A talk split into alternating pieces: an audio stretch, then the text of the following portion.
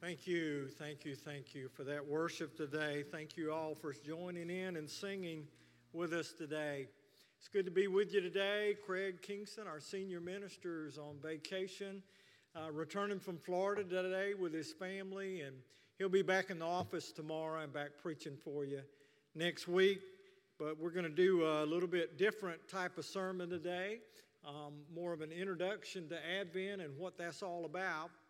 I hope that you had a good Thanksgiving. I know it was an unusual Thanksgiving for all of us this year, but nonetheless, we all have something that we can be thankful for. Is that right?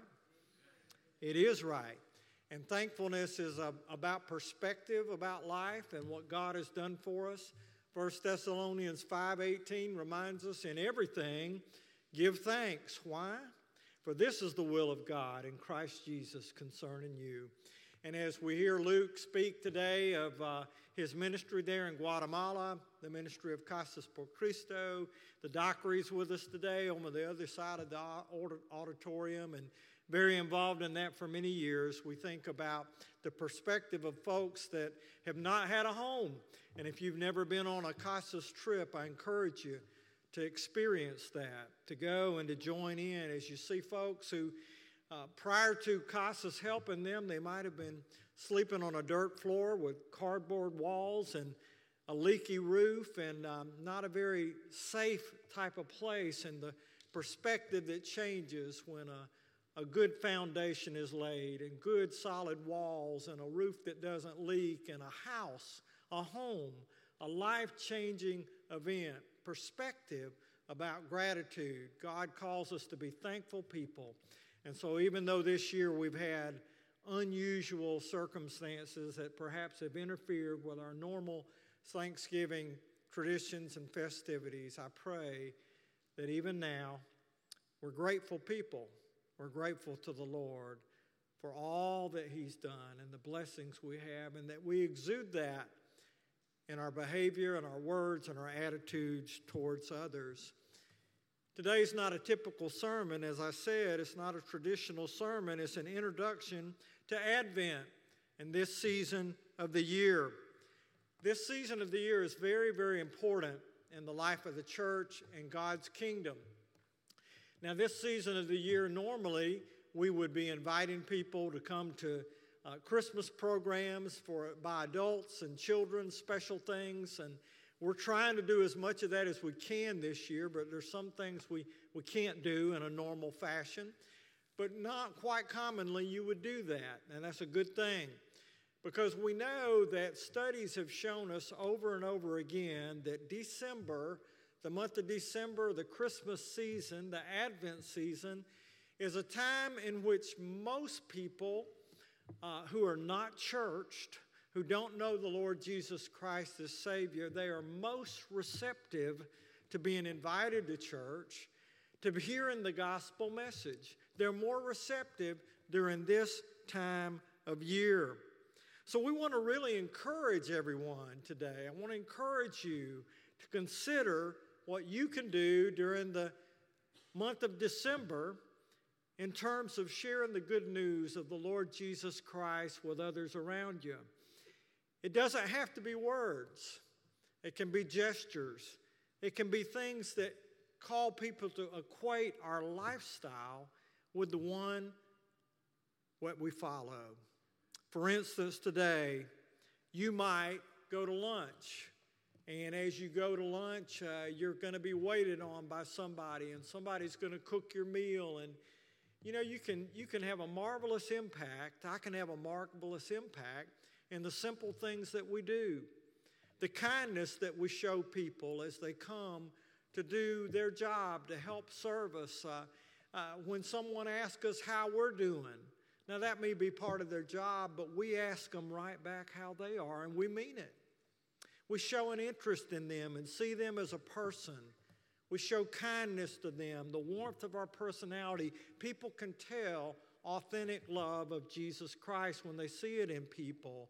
And when it comes time to pay that bill, after we've acted in that manner and after while we intentionally, intentionally, as they come to the table, make it known that we're talking about church and talking about God and talking about things that, that, that show them that that's part of our life. And then when we pay that bill, we give a generous tip. And they connect it to people who are different kind of people. We have that opportunity during December, a very important month. We also have an opportunity in December to make a statement to our communities. Renee and I were um, looking around our neighborhood the other night as we walked, and we began to see people put things in their yard, uh, things of the season. They might be lights, they might be uh, Santas and reindeers and so forth. But in a few places, we saw scenes of the Nativity. And you know what? We have purpose that we're going to do that too. We're going to do that too, and that perhaps people who know us, perhaps people who we have interacted with, will connect our kindness with the one we worship, the Lord Jesus Christ. And I encourage you to do little tangible things like that as we go through December because you never know, you never know, and I never know what impact we have on people just through kindness and just showing them a Jesus Christ who may be very different, a Christianity that's very different to what they've been taught or what they've experienced. Authentic love of Jesus Christ. Well, when we talk about Advent, let's identify that today. You see uh, that Advent, we have this beautiful wreath and candles here today. Uh, the Lortons, Joyce Lorton in particular, helped me in the decoration of the wreath today, making it so, so pretty. Advent is something we've been celebrating at Southwest Christian Church for a number of years now. Uh, prior to uh, uh, the 1980s or so, we didn't do that. But in the 80s, uh, an associate minister came to work with us, Tom Miller. Many of you may remember Tom, and Tom brought to us an emphasis on Advent. We used to do it on Wednesday nights, but then we shifted to Sunday morning so that more could experience the Advent experience. For some of you, this is not a new thing. Uh, perhaps you grew up in a church tradition where Advent was always there and you always saw that, uh, just like Lent, that season of the church. I didn't grow up in a church tradition where we observed Advent. I only came to experience it more as an adult. But Advent is something that's an important season of the year because it helps us remember important, important things. Advent literally means coming, coming, arrival is what Advent means. We remember and, and, and hearken back to those who longed and looked forward to the Messiah and his coming. And as we walk through each week leading up to Christmas, we identify with them. But as Christians, we also identify with those who, after the Lord had come, looks forward to another coming of the Lord Jesus Christ, and that is his second coming. This is a tradition of the church. You won't find Advent commanded or shown in the Bible. However, Advent is a help to us. It's a tradition of the church that helps us. Originally, we find Advent in about the fourth century AD. The late 300s AD, we, we find mention of Advent and, and beginning to celebrate it then. And, and at that point, early in the church, it was more connected to a time of repentance and, and leading up to the day of Epiphany, which is January the 6th, when we remember when the wise men came to see the Lord Jesus. And so it would be a time where people would prepare and repent, and in fact, lead up to a time where a lot of them would be baptized in January. So we see some, some early, early indications of it there, but then by about 600 AD in the Roman church, we see where Advent has taken on more of the, the, the, preparation for, for Christmas, remembering things about the Lord and, and his prophecies of him coming and leading up to Christmas. Advent involves symbols and traditions. And today, as part of this message, we are going to experience that today. Symbols. When you walk in today, you see this cross on the back wall. That's a symbol. When you look out in the foyer today, uh, you see a marble table that was the communion table at our East Point location for many decades. It's a symbol. Um, we, a few weeks ago, when we remembered the veterans who had served our nation, we had flags here, our nation's flag. We had flags from different uh, services of the military, symbols, symbols. All these things are things that, in and of themselves, we don't worship, but those symbols help call us to remember significance, what it means. Today, many of you join with me in wearing a ring a wedding band on your finger. Now, that wedding band doesn't mean legally that I'm married, but it is a symbol of love and commitment and fidelity to my wife, Renee. Symbols are something that, that help us remember, signify deeper truths and meanings. Today we have a symbolic Advent wreath here a circular wreath of greenery and berries and pine cones. We can thank our brothers and sisters in the Lutheran Church for inventing and bringing the Advent wreath hundreds of years ago as a wreath that testifies to the, to the fullness and, uh, of life. We have colors in the different candles here you'll see today. You'll see three purple candles. You'll see one pink candle. You'll see a white candle in the middle. The purple ca- candles remind us of, of, of not only the, the humility, purple was associated sometimes with humility and antiquity. The humility of our Lord leaving heaven, coming to become the form of a man, a baby, in a humble birth there in a stable we're reminded of that. We're reminded of the humility that God calls us to as Christians following Jesus. But we're also reminded that royalty is signified by purple. The royalty of Christ, the kingship of Christ, the lordship of Christ. Philippians chapter 2, that, that wonderful passage in 4 through 12 that talks about the Lord, and, and, and, and every knee shall bow and confess that Jesus Christ is Lord. So the royalty and the humility in the purple. We have the pink candle, which is, is, is typically lit on, on the third Sunday of Advent and has to do with joy. We sang today, rejoice, rejoice. It's like it's almost here. His coming is almost here. We're excited. We anticipate it so much. Joy.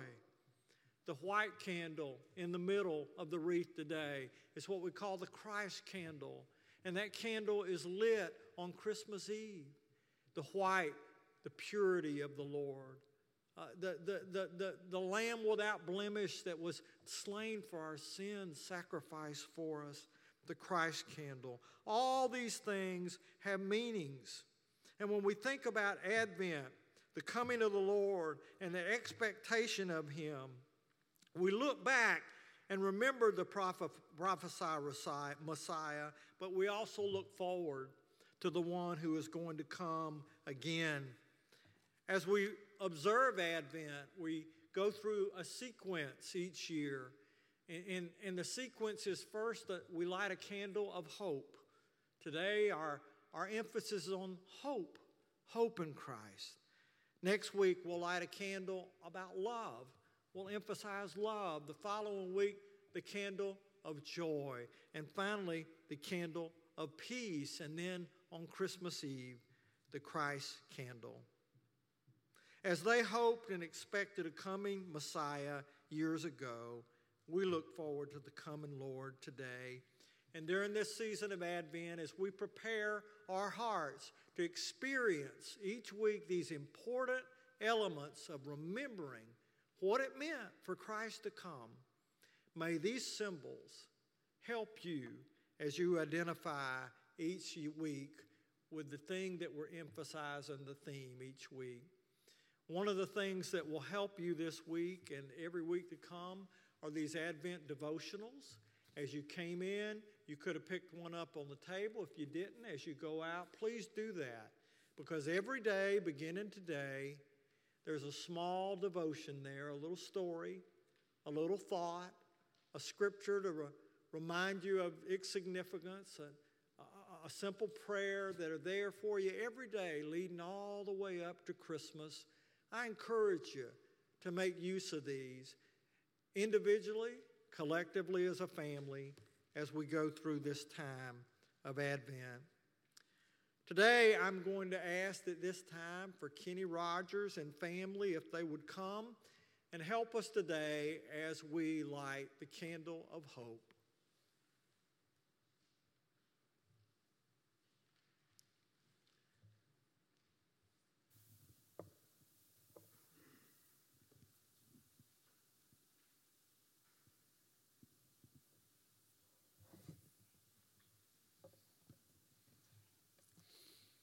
First Sunday of Advent, hope.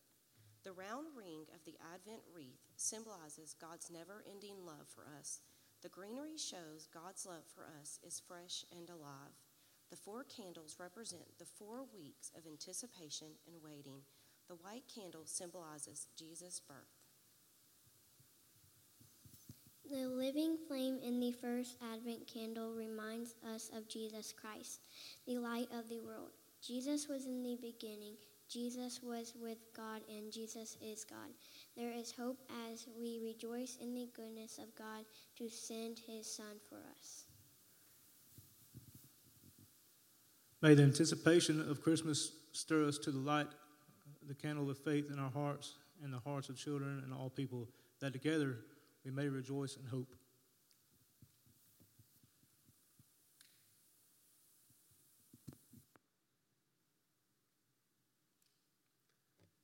Sing with me. Rejoice, rejoice, Emmanuel shall come to thee, O Israel. Let us pray. Lord, indeed, we come today lighting the candle of hope. You, Emmanuel, God with us. Lord, we thank you for the hope that we have in the Lord Jesus Christ and pray this in his name. Amen. You know, Romans chapter 15, verse 13 says this simple words today. May the God of hope fill you with all joy and peace as you trust in him, so that you may overflow with hope by the power of the Holy Spirit. When you think about hope today, when you think about hope today, it's something we need.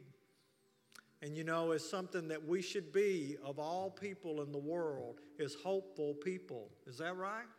Christian people should be hopeful people. Hopeful people. There's so much doom and gloom that's going on in the world. Have you had enough doom and gloom? I have. I remember years ago, years ago, our former pastor from years ago, Jim Dyer, told a story. I've always remembered it of a, a men's retreat he went to uh, many years ago, and they were there and hearing preachers and a bunch of men, and, and, and one of the speakers at that, at that retreat was very disturbed about the, the, the, the country and, the, and, and, and things to come and so forth. And the speaker said, Men, I'll tell you what, if you knew what I knew, you would never smile again. Jim said he thought to himself, Don't tell me, I don't want to know. As Christians, we need to have hope. We need to be people of hope because the Lord has given us, in the simplicity of the gospel message, things that we can be so hopeful about. We think today, Emmanuel, God with us, because Jesus came because Jesus came, we know what God is like in the flesh. Have you ever been to that point in time when you're you're provoked and upset and, and desperate and, you, and god seems so far away and you don't understand and where can he be and god and, and, and when, you, when you think about jesus and who he is it's easier to understand God, isn't it? Jesus came not only to save us, but Jesus came to show us, to show us what God is like, and to show us what God calls us to be. Jesus said, Anyone who has seen me has seen the Father. Because Jesus came, we know that we are redeemed. Do you hear me? We're redeemed. We don't have to carry the burden of sin, the guilt of sin, the, the, the mistakes of the past. The, we don't have to carry that with us any longer. We can walk in grace.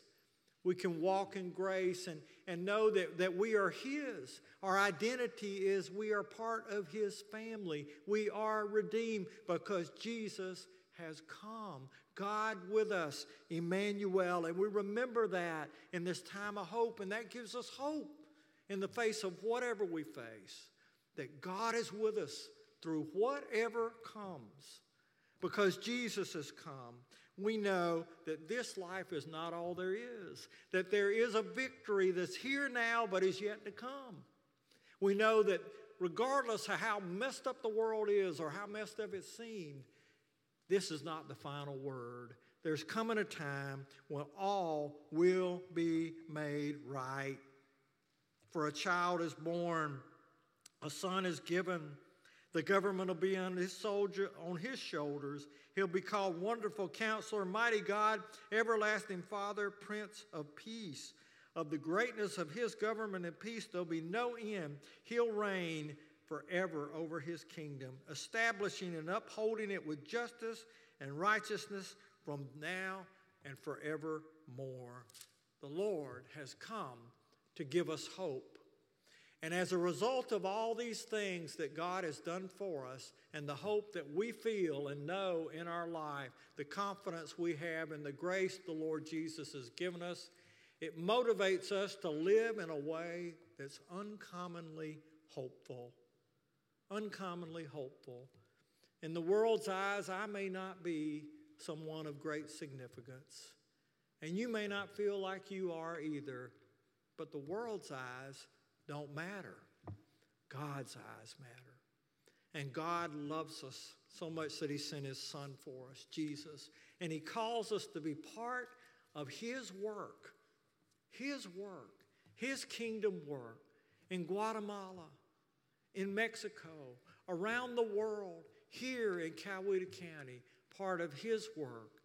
We matter, and every day we have a reason to get up, and a reason to get dressed, and a reason to go forth with hope, anticipating that God may place in our path today the opportunity to share the love of Jesus Christ with someone and to change their life for eternity the hope of Christ.